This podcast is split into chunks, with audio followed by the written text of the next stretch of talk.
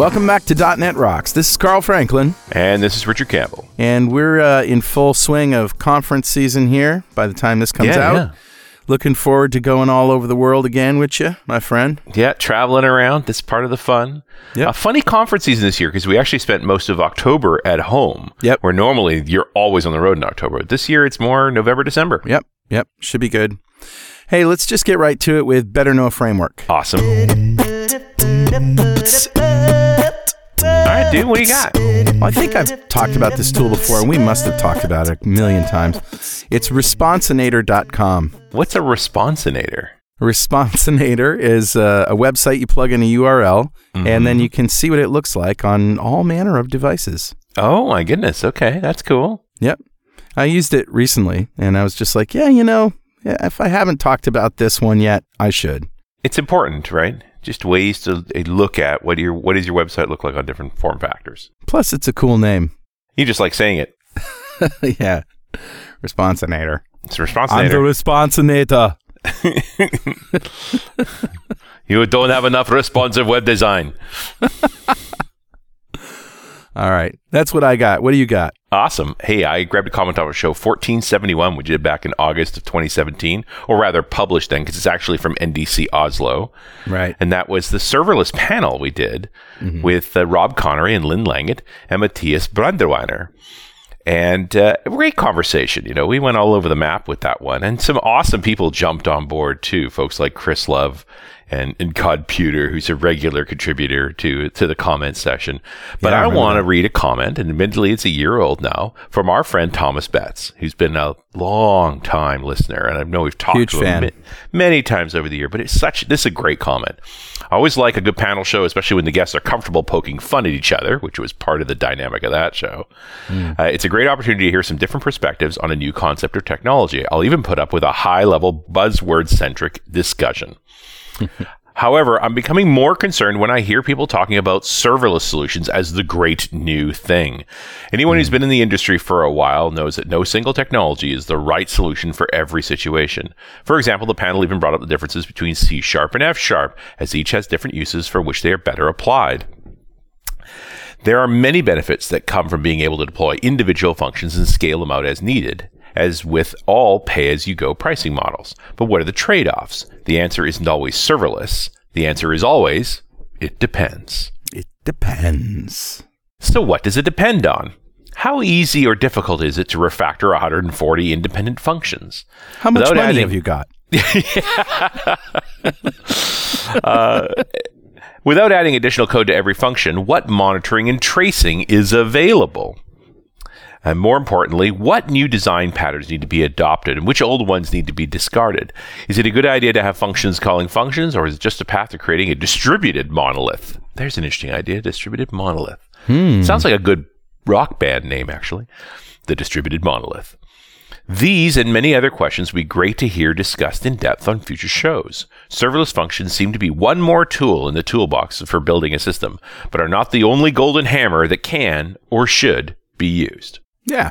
I'm a, always appreciative of Thomas to call us out on, hey, you're, you're a little too on the hype train here. Yep. Right. Because in my mind, function serverless has always been. I thought we went into this on that particular panel. This idea of I have this existing, you know, monolithic set of services, and I'm peeling them apart in some way. The ones that are struggling to scale would be my first candidates for sort of serverless approaches. But we're also seeing containerization being done that way too.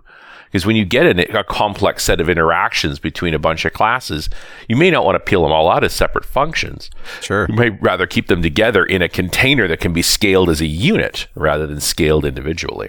Right. Right.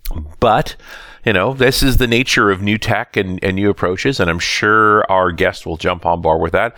And Thomas, I don't know what .NET Rocks swag you have or don't have, but I'm going to offer you everything. up. I, I hope he does. And if he doesn't, let's make sure he does. I've seen him in a T-shirt. Yeah, I know that. definitely, definitely see him in the T-shirt. But I will offer you up a copy of Music to Code By, and if you'd like a copy of Music to Code By, write a comment on the website at .netrocks.com or on Facebook. We publish every show to Facebook every twice a week, even.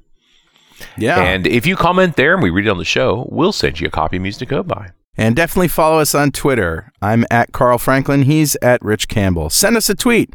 They look good on all our devices. all right, and that brings us to our guest, and let me say this uh, carefully Maxime Rouiller. Did I say it right? Yes, you say it right. All right. Uh, Maxime is a Microsoft Cloud developer advocate. He's been in the tech industry since the 2000s and has been working with .NET as long as he can remember. A self proclaimed master of all trades, he has set up VMs and SharePoint environments, built servers, and coded everything from desktop to server apps, but he truly found his passion around the web. Maxime was an independent consultant for three years before joining Microsoft. He also co manages a local user group in Montreal. Welcome. Thank you. Yeah. My first time on the show, actually, man. It's awesome. What's up with that? Imagine that. Yeah, I've never been invited before. I don't what what, what was the hold up. You never Uh, I- call, you never write. yeah, I think it's more about we don't we don't care for you, Quebecois. Maybe that's it. Nah, Oh, here we go. because Here we we had go. we had Guy Barrette on ages ago, Yeah. and Oh, and, I and. Etienne Tremblay, and uh, so maybe it's just we don't like you, Max. Maybe that's it. I don't know. Ah, man. mean. That would Yeah, Canadians are supposed be to be mean. so polite. Richard, that was just mean. Oh, we got to. If you can't tease Maxim, uh, who can you tease, really? yeah, we're, Yeah. We're, we're, we're, te- we're teasing. Like it's uh, every time I talk with uh, with Richard, it's always been a pleasure. Uh, we, we often met at the MVP summit together, so that was always fun. Very Yeah, Cool. no. And I think this is one of those ones where we went around in a circle on this particular thing. I'm like, dude, that's a show. And he's like, yeah, okay. And then, then Yeah. off it went. But it's one of those, you know, I can't think of everything. People pitch me all the time, and and we you have that conversation. You're like, you're right. That is a very specific subject. I love that serverless is maturing. That we're starting Yep. to think more broadly about what this actually means. That's one of the reasons I read Thomas's comment. Is just like we have to make sure all the ingredients are in place for this to be a real thing. I'd love your feedback, Max, on on what you thought of Thomas's comment. And I would agree. I mean, serverless has definitely evolved over the years. Uh, the first jokes that we had at the beginning was, well, serverless. Haha, I found the servers. well, yeah, I mean, serverless is not about uh, like no servers. Uh, I would quote Jeff Hollan from the Functions team as in, it's not about being without servers, it's caring about servers less. yes. Servers See the less. joke here? Yeah, yeah, no, I get get it. Oh, that. yeah. The other I thing that hit me pun. the other day awesome. was realizing the original offering from Azure back in 2009 was the web role app roll. Dude, that was serverless. Like that's really what it was. You didn't have any responsibility for the operating system for any for any infrastructure at all. You just put your code up there and it scaled. And we didn't want it. Yeah. Well, in the web app, you could think of as serverless too. I mean, you don't Yeah. you don't deal with servers, but Mm-hmm. One of the modern definition for serverless now is it's really on what we call now the consumption model. Mhm. Uh, Azure Functions itself right now is more like the an application development model. As in, you're going to be building single individual functions, and Right. this is going to be the way you're going to de- be deploying it. But the consumption plan on Azure right now is the whole I- essence of serverless, and that model is basically if I'm not using it, I'm not paying for it. Right. And that for me is the essence of serverless. So anything that is VM or uh, that is not, and that model is not really serverless. It's just I'm reserving compute. Yeah, dare we say just plumbing? I- I don't want to pay for plumbing. Just run my yeah. code. Exactly.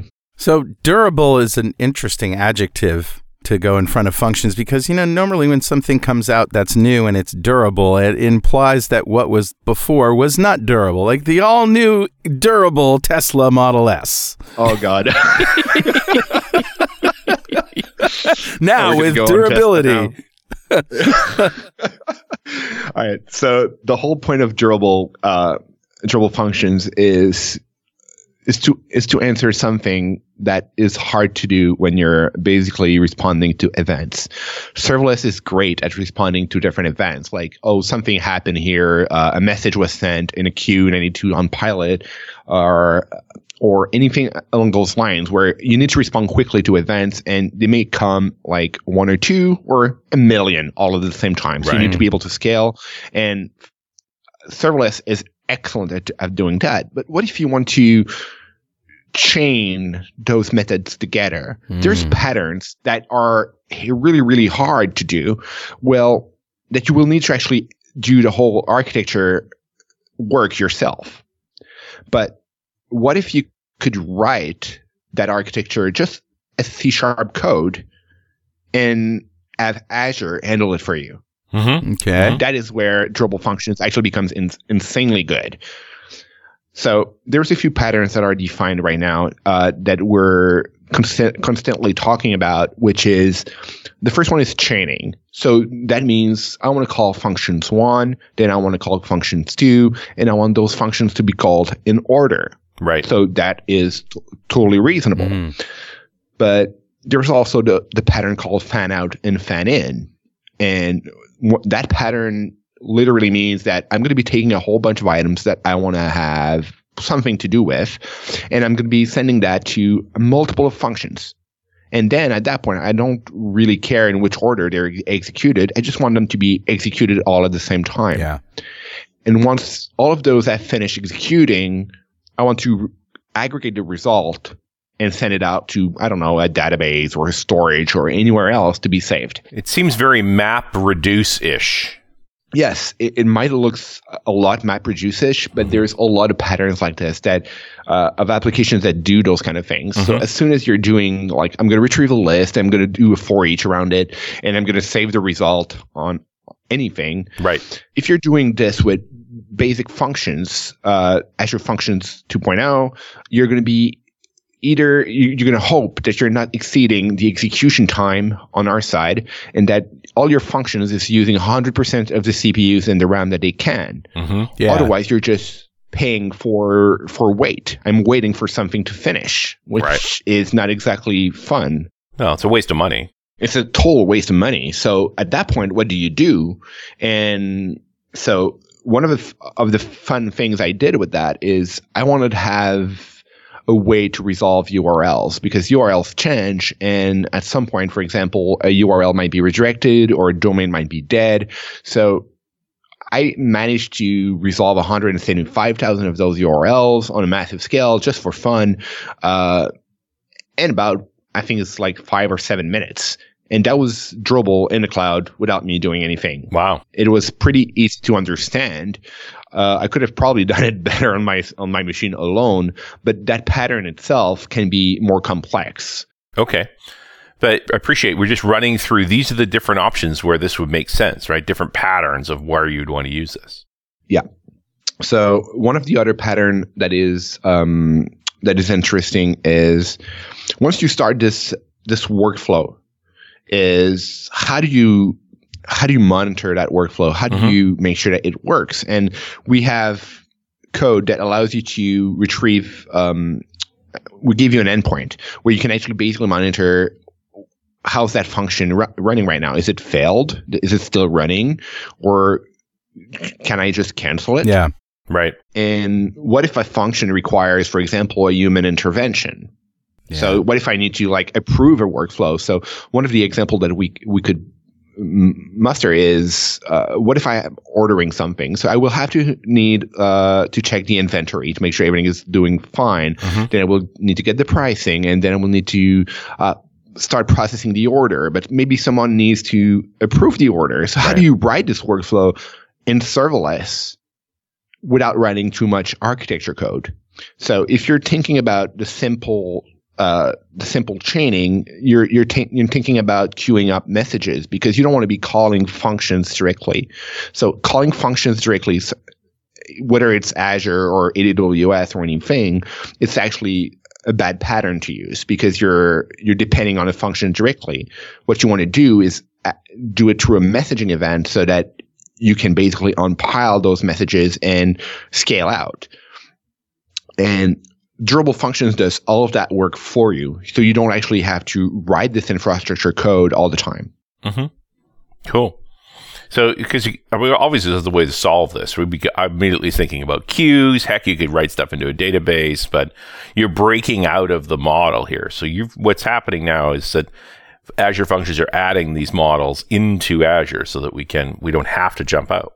Mm. Exactly. So you don't really need to think about oh, okay, now I need to create a queue because I want to have like, I will need to process those 100,000 elements. So I will need to queue them up. So right. I will need to create a queue. And now I need to uh, have a way to unqueue this. What happens when there's an exception? Sure. So you will have, you, you, will, you will write this kind of code like for weeks and you sure. would spend weeks writing this code to make sure that it is durable. And we do that for you. Right. So that's power of durable functions, in my opinion, is, um, this whole process becomes so much easier because you don't have configuration. Everything is in code in front of you. And for me, it's magic. Well, that state problem was, was one of the reasons why, you know, we, when we talked to those guys on that panel, you know, that certain things don't allow themselves to be written without state. And, uh, it, it, it's always seemed like okay, well, that's obviously not a good uh, fit for for functions for right. serverless. So I would totally agree, unless we were talking we're not talking about durable functions. Then I would yeah, have yeah. to disagree. Yeah, yeah. this was bef- way before durable functions. So let's do a little uh, durable functions deep dive. Bring your tank of oxygen with you and be careful, okay. uh, so that it's not pure oxygen, because then it would be well, just dangerous. Um, so basically, at the heart of durable functions, um, when you start diving in, what you will see is this whole checkpoint and replay model. So each functions are either of two types. They're they're still going to be at, the core an Azure function that is serverless, infinitely scalable. That's not a problem there's two basic functions. There's going to be the orchestrator functions, which will basically orchestrate the flow, and there's going to be activity functions will be which will be in charge of uh, actually executing the work. So the orchestrator and the activity functions will be highly tracked. So that means that when something starts, you will have the input and the output of that function that will be stored. And every time mm. something is moving forward, this whole state is stays persisted.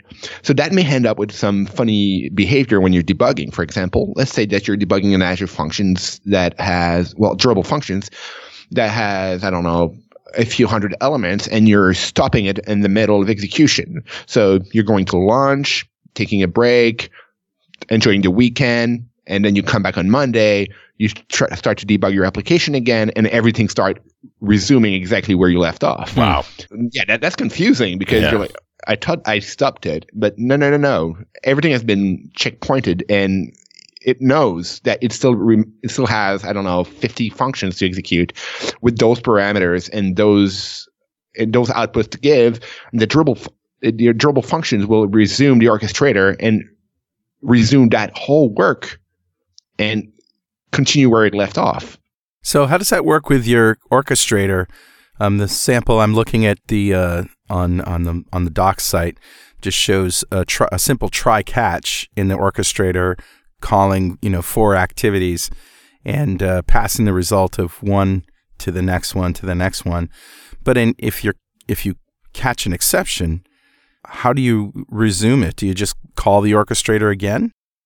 So here's a few things that are going to be a little bit fun. So when you're calling activity, uh, when you're chaining it, I'm, I'm assuming you're looking at a, at a chaining example where you have a wait on each and every one of them.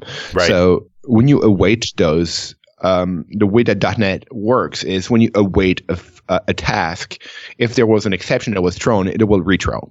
So that's basically what's going to happen here. Mm. So it will stop at the first exception, and you will have to do this error handling yourself.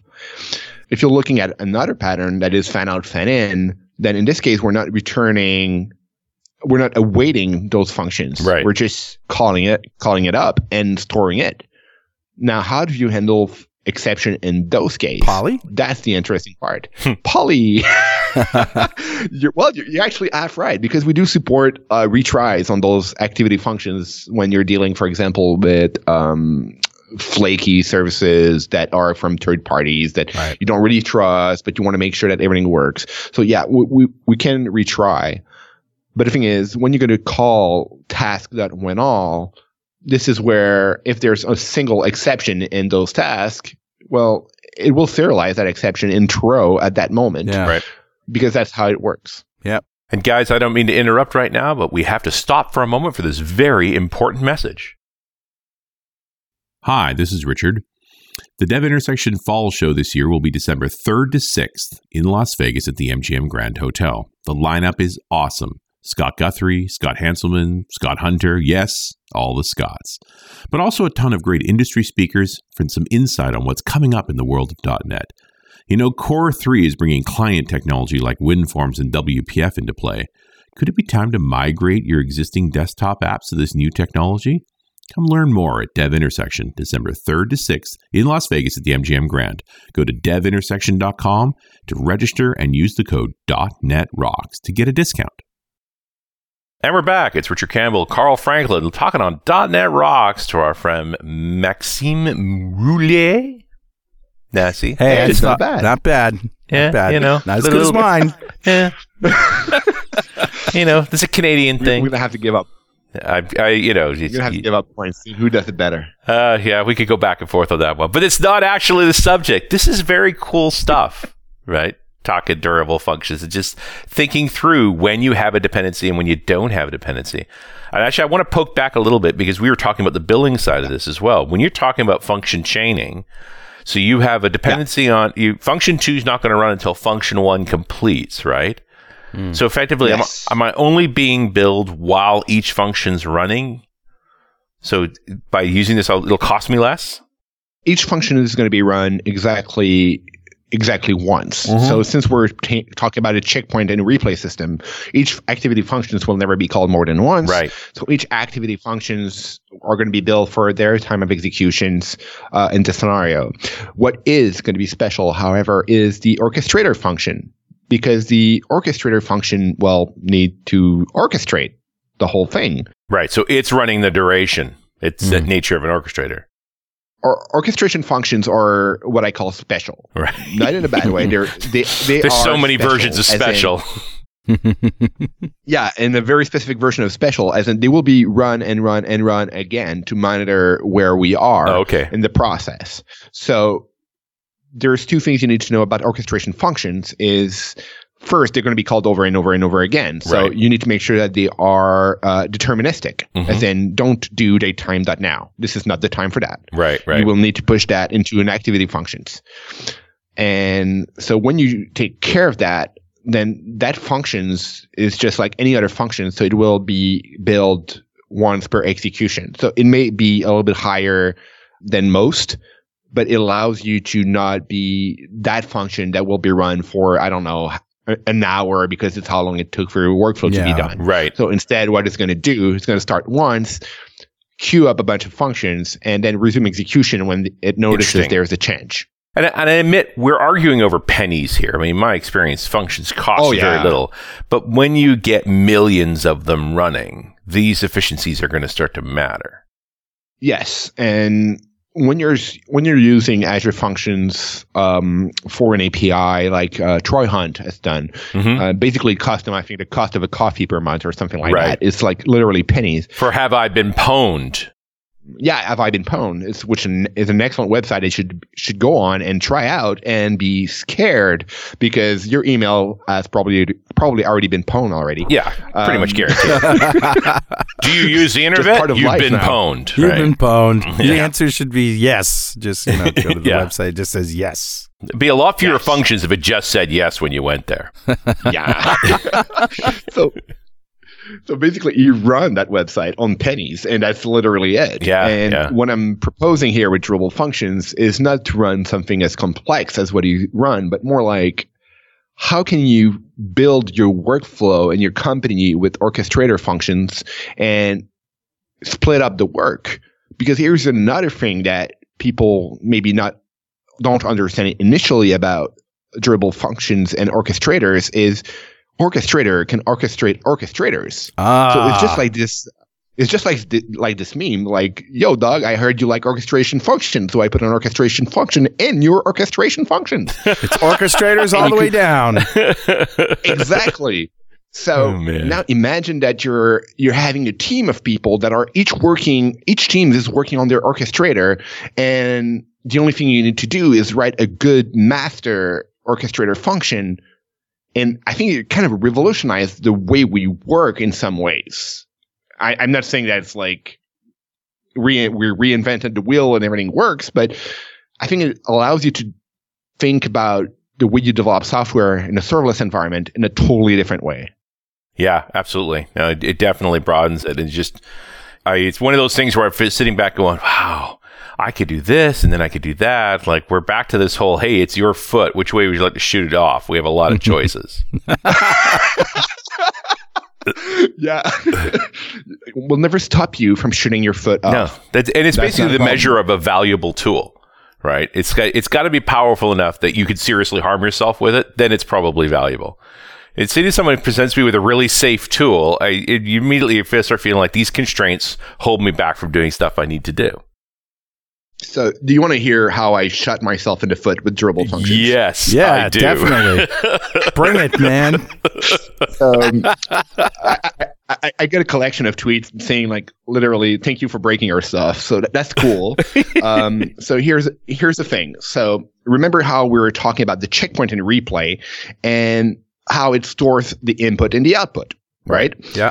so what ha- and you were asking what happened when there's an exception that is thrown well the exception becomes the output cool all right, now let's chain up 175,000 functions. And ah. let's have, I, I don't know, 5% fail. What could So we're about wrong? at 8,000. And the, ch- the thing is that the orchestrator function is going to, when it does come back, it will actually rehydrate the result Right, from all those call activity async every time because it needs to know what happened right. except that you have 8,000 of them. So I was literally killing off Azure Storage. And Oh, something you're running out of taken like space. 20 minutes. Took, it took two hours. Oh, like, it no. took literally two hours exploding in memory. Things were exploding left and right. Hey, did a little did a little bell go off on Scott Guthrie's desk? Azure has slowed to a crawl. And it's have no Max's clue, but I'm fault. pretty sure the- Jeff Hollan. What the? Yeah, and that's not all because the orchestrator, when it has a wait Task.WhenAll, if you don't do a try catch on that, it will throw. So that whole exception stack trace will become an aggregate exception of all the other exceptions. Wow. And that will also be stored as the result. That's a, so, dude. That's a big error message. You that's needed a a whopper. Terminator. so I was running at 143 instances. And yeah, I don't know if a, pa- a page went off somewhere, but I hope not. Hey, Richard, yeah, buddy. guess what time it is now? Uh, it must be that happy time again. yeah, it's time to wire up the orchestrator, responsinator, terminator, and our constructionator, which was called with our IoC containerator. Pretty sure you started with a responsinator today too. All right. It's actually time to give away a $200 Amazon gift card. Compliments of Progress Telerik to one lucky member of the .NET Rocks fan club. But first, let me tell you about the most comprehensive developer toolkit for building modern apps on the hmm. market today, Telerik DevCraft. With more than 1,100 Telerik.NET and Kendo UI JavaScript components and controls, you can easily build modern, high performant web, mobile, and desktop apps, as well as chatbots. The toolset also includes reporting solutions, automated testing, and productivity tools, and comes with a range of support options. New this year is a free online training program for all license holders. With this, alongside thousands of demos source code, comprehensive docs, and a full assortment of Visual Studio templates, you'll be up and running with the Progress Telerik and Kendo UI tools in no time. Download a free 30-day trial today at telerik.com slash download. All right, buddy. Who's our winner? Today's winner is Sean Farmar. Congratulations, Sean. Golf clap for you. Golf clap for Sean. Sorry if I butchered your last name, Sean. Uh, and just for being a member of the fan club, Sean just won a $200 Amazon gift card from Progress Telerik. And if you want to join the fan club and take a shot at winning some great stuff, all you got to do is go to .netrocks.com, click on the big Get Free Stuff button, answer a few questions, and you're in the fan club. We have thousands of members all over the world, and every show we like to give away stuff from our sponsors. And every December we give away a $5,000 technology shopping spree to one lucky member of the .NET Rocks fan club. But you're not going to win unless you sign up, so do it now. Uh, we also like to ask our guest, Maxime, if you had $5,000 to spend on technology, what would you buy? So I have this idea, and the thing is, I'm Canadian, and I looked at the price, and mm-hmm. the Surface Studio would be the one. Okay. The- Except the that new you one. said five thousand, and the the pimped out version is six thousand Canadian, but forty eight hundred US. There you go. So I went. Exactly. So Sur- Surface Studio is just this gorgeous device Ah, that it's so uh, pretty. I would have probably zero use for, Yeah. but it's just I, I I- I need it. Yeah. I just need that display. I want that display. Yeah, I, I want to just the display because the, the graphics isn't the best in it. I mean, it, it is okay, but it's not great. Yeah. And uh, I ended up going with a with an all in one from uh, Asus. Yeah. You guys gave away some some stuff. Can I can I give you two links for your for for your team members? I mean, it's, let's call it like a giveaway or whatever. It's not not that big. Yeah, Sure. But just to keep up on the on, on the subject, if people want to go and uh, on aka.ms slash serverless mixtape, yes, I made you a mixtape. uh, this is basically just a YouTube playlist of the most relevant stuff about uh, Azure functions and durable functions. It's nothing more than nine videos, so it's super easy. And if people want to try something uh, along the samples that is not the other world and want something that is more realistic, uh, I have a aka.ms slash durable function sample that is uh, amazing because it works with GitHub. Great. Awesome. Yeah, thanks. My pleasure. Yeah, that's good stuff. I'll include those in the show notes for sure. Let's uh, dive back into this. Where do we go from here? Oh, we, I don't think we've even gotten through all of the different architectural models. I mean, you spent a lot of time just on on chaining and fan out because they're. I mean, obviously, there's like one's got dependencies, one doesn't have dependencies. Just go as fast as you can. So those are the most basic patterns Sure. that will lead you to furthest. Mhm. And then um, you can go on our docs, like docs.microsoft.com slash Azure slash Azure functions, and you can learn a little bit more about this. But if you're heading out to the samples that uh, that I provided to you guys for um, the example on GitHub, Right. uh, it's basically what I did with the different things that I broke. Uh, it's just a slimmed down version. So that will allow you to do the, the work and understand a little bit how things work because uh, I'm using a little bit of chaining here, a little bit of fan out here, and that gives you a real example of of how things work. sure. Um, if you want to get further, um, I will provide you you guys a few links from the show notes where you will be able to read about um, the different patterns and how they are implemented both both in C sharp and in Node. Right. Of course, we are relatively language agnostic here, right? Like it's Hmm. it's it's Azure. Yeah. It doesn't care what language you're in. Yeah. So basically, uh, Azure Functions released on 2.0 like very recently. I think it's like at Ignite. Um, Durable function has been GA since May, so it's been like way longer. Okay. Uh, so yes, it was a GA product on on a preview product, but um, now everything is GA, so you can go run .NET on Durable functions both in Azure Function 1.0 and 2.0 with .NET Core. And if you want to run on Node, uh, Node is still in preview, so there are still a few things that might not be working quite yet Okay. but it is getting better. And the whole scenario of chaining in fan out, fan in actually is enabled on um, on Durable functions for JavaScript. Yeah. And we are talking about scenarios where some of this stuff might run for days, right? Is that a reasonable scenario here, or are we are we still talking minutes? Oh no no no! It can it can be days, weeks. It's it's not a problem. Mhm. It's uh, it, it it is made also for a long running process. So let's take the scenario where uh, I think it's this pattern called human interaction. Right. where you basically start an approval process and you're you want to wait Right. until somebody Give someone a couple of days to decide. Yeah. Mm. so normally you would not want to wait for a single person to approve a scenario so you would want to have kind of um an expiry date on Mhm. your on your wait time because what what happened after 5 days to that things were supposed to ship well maybe it's not relevant anymore Right. Um, but basically, you can wait days, and you're only going to be billed when that process runs. Right. And we know not to run anything like that until we're ready. And that happens in two ways. So when you want to have a human interaction, what's going to happen is either we're going to wait and we know exactly when it's going to be expiring. So we know when to run that function again.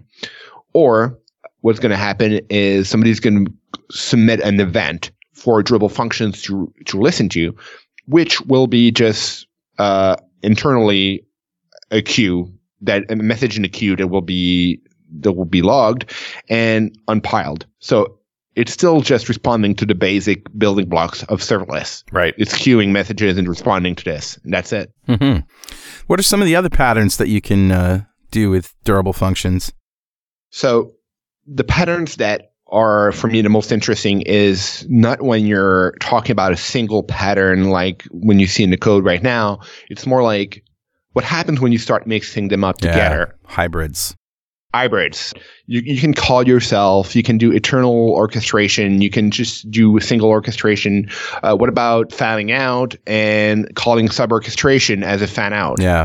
That's another completely another valid scenario. Mhm. And a few things that you can do. For example, let's take a simple uh, example where you're you're responding to uh, what we call a blob trigger. So a new file is uploaded in your storage account, and you want to trigger uh, an Azure Functions. So what you do instead of just starting a, syn- a classic function, you start a Durable function, and you can have something like um, Face API from Azure that will be able to say say, is there anyone in that picture that ju- was just uploaded? And if if there is, well, you can hide it somewhere in a different queue, or you can process something else in that Durable function.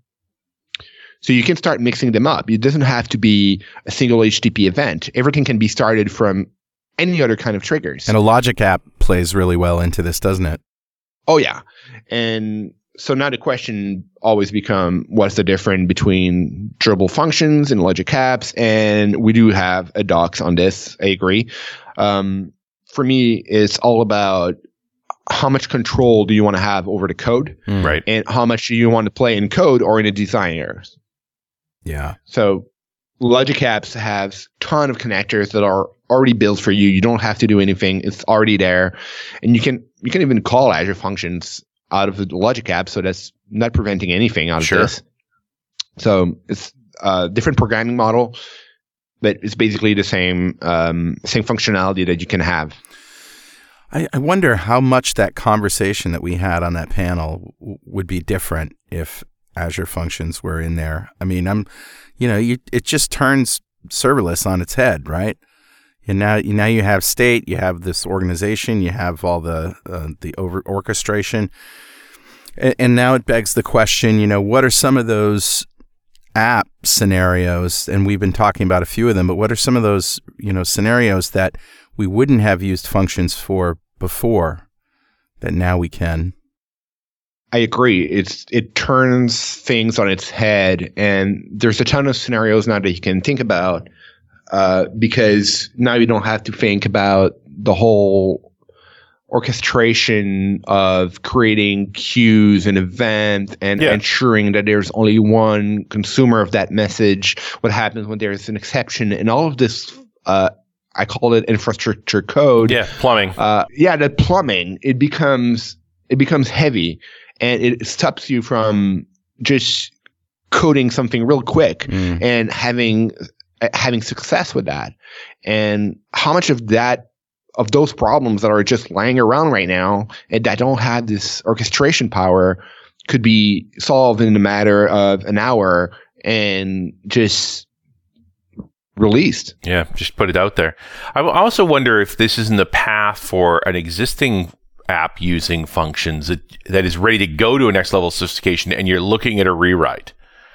And it's like, oh, I don't need to rewrite this. I just have to use the orchestrator and off we go. Like these things just work for me. Like I, I could see both scenarios. I mean, you guys aren't doing any voodoo here.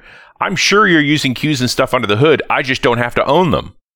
Yeah, exactly. So we're, I, I talked a little bit earlier that it was magic, right? But Mhm. it's, it is not magic. I mean, we we went a little bit deep dive and we understood that it's just queues in the back. Yep. It's just uh, we're just storing elements in storage, just like the input and the output. We're using both queues uh, we're and blobs, and we even add tables to that. There's there's no magic. It's just we're taking the plumbing that you would have to write anyway for those kinds of complex scenarios, and we're letting you just write this scenario by yourself in code without having to understand like what's going on behind it. You just write the code and we'll take care of hooking up everything for you. Yeah, I, I totally appreciate that. Like I said, it's just it's just plumbing code I never wanted to own in the first place.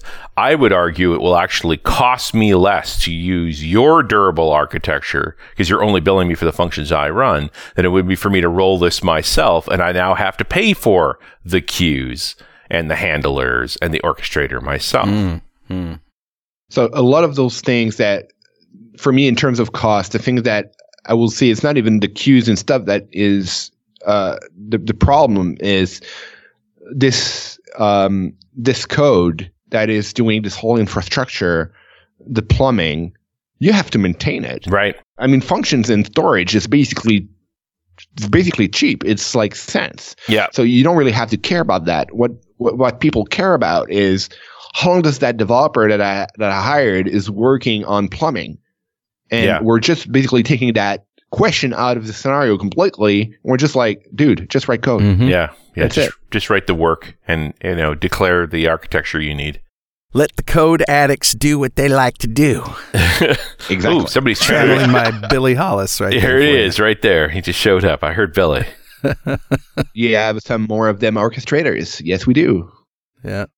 The big strength here is that when you need to scale, this is what functions were built for. It's just scale, scale, scale.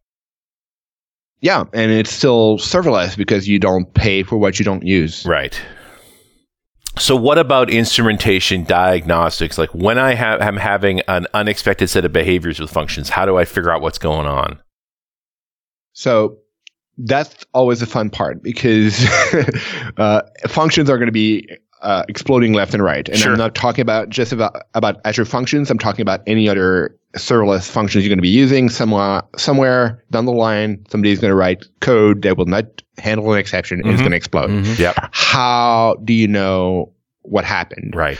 and we automatically connect um, application insight to your application if you want us to. Right.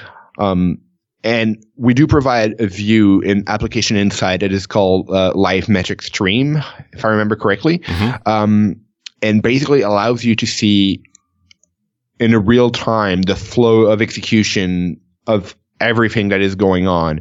So you will see the amount of instances that we're provisioning for you. You will not know the specs of those machines, but you will know there's 100 machine, 50 machine, or two machines that are being provisioned for you, and you will see the events. So if you're so if you're writing to the console, you will see those events pop up. If you have exceptions, it, they will be they will be shown there.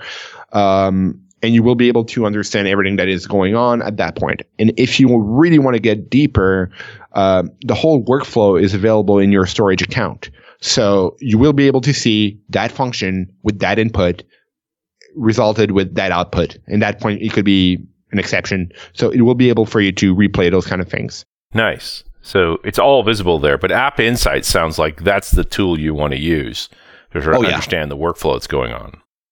Oh yeah, application insight is it's as magic for me as as durable function is. You you will have information more than you need to debug your problem, and you can tweak that inf- that that kind of logging information up and down. But Right. basically, I just leave it to the default. Mm. Um, and when you leave it to that default, you will see uh, durable functions, the framework, uh, the exceptions that comes out of that framework, and you will see you will see it that it will try to I don't know write to blob storage and have a failure. Right. It will retry. So all those kind of blubbing that you were like, oh, I. I didn't have to write that, but oh, look at that exception. And durable function handled it anyway, and your code still works fine. You know, oh, that's how much work is happening in the back. and a lot of people don't know, but there's a lot of storage errors that, that are happening just once in a while, and it happens on every provider. Right. And you need to be able to handle those errors. You Anything that can be recovered with a retry in a, in a certain amount of time. Exactly. So Yeah. you, you you need to be able to do those kind of things, and uh, I love that you're you're able to visualize the execution of your functions um, through that tool. Uh, I would love to get a visual view of my functions at some point. Yeah. that is no, kind I'd of love to see a, wish a, list. a big fan out, right? Like a 30, Oh, 40, yeah. 50, 100 node fan out. Just see, all right, this orchestrator fired off, and then there was this fan out, and then there was this consolidation afterwards as everything finished up. So if anyone in the community want to build it, um, the the check the checkpoint and replay pattern is stored in storage. So basically, you have all the information you need to build it. Wow. It's just that the Azure Functions team right now is uh, is busy on well Other things. developing other features, Yeah. and this is is that the main things that they want to work on instead of uh, I don't know performance improvement, cold start improvement, Yeah. stuff like that. It's all about priorities. Yeah, this responsible priority thing you're doing here, Max, this is going to end in tears. I want blinky lights. I'm here for the blinky lights. Give me more blinky lights. More blinky lights. More Yes. blinky lights, please. yes, lots of blinky lights. But no, I totally appreciate All the data's there. It's just how do you visualize it? This is all great stuff. Um, do you do you have a blog or a place that we can point people to for your resource? Uh, so um, my blog is blog.myfullname.com. So the blog.maximerouiller.com. Um, I am a cloud developer advocate, so I will do most of my things. Uh, most likely, you will see me on different teams' blog or on Twitter. So I will provide all those links to you guys, so you can leave it in the show notes. Sure. Awesome. But uh, the two ones that I really want to give is again my uh, my mixtape, aka.ms slash serverless mixtape, and the uh, aka.ms slash durable function sample, uh, which will allow you to build a simple orchestrator centered around GitHub and retrieving uh, opened opened issue count. Great. Excellent. Maxime, thank you so much for spending this time with us. This is cool stuff. Been a pleasure, man. All right. And we'll see you next time on .NET Rocks.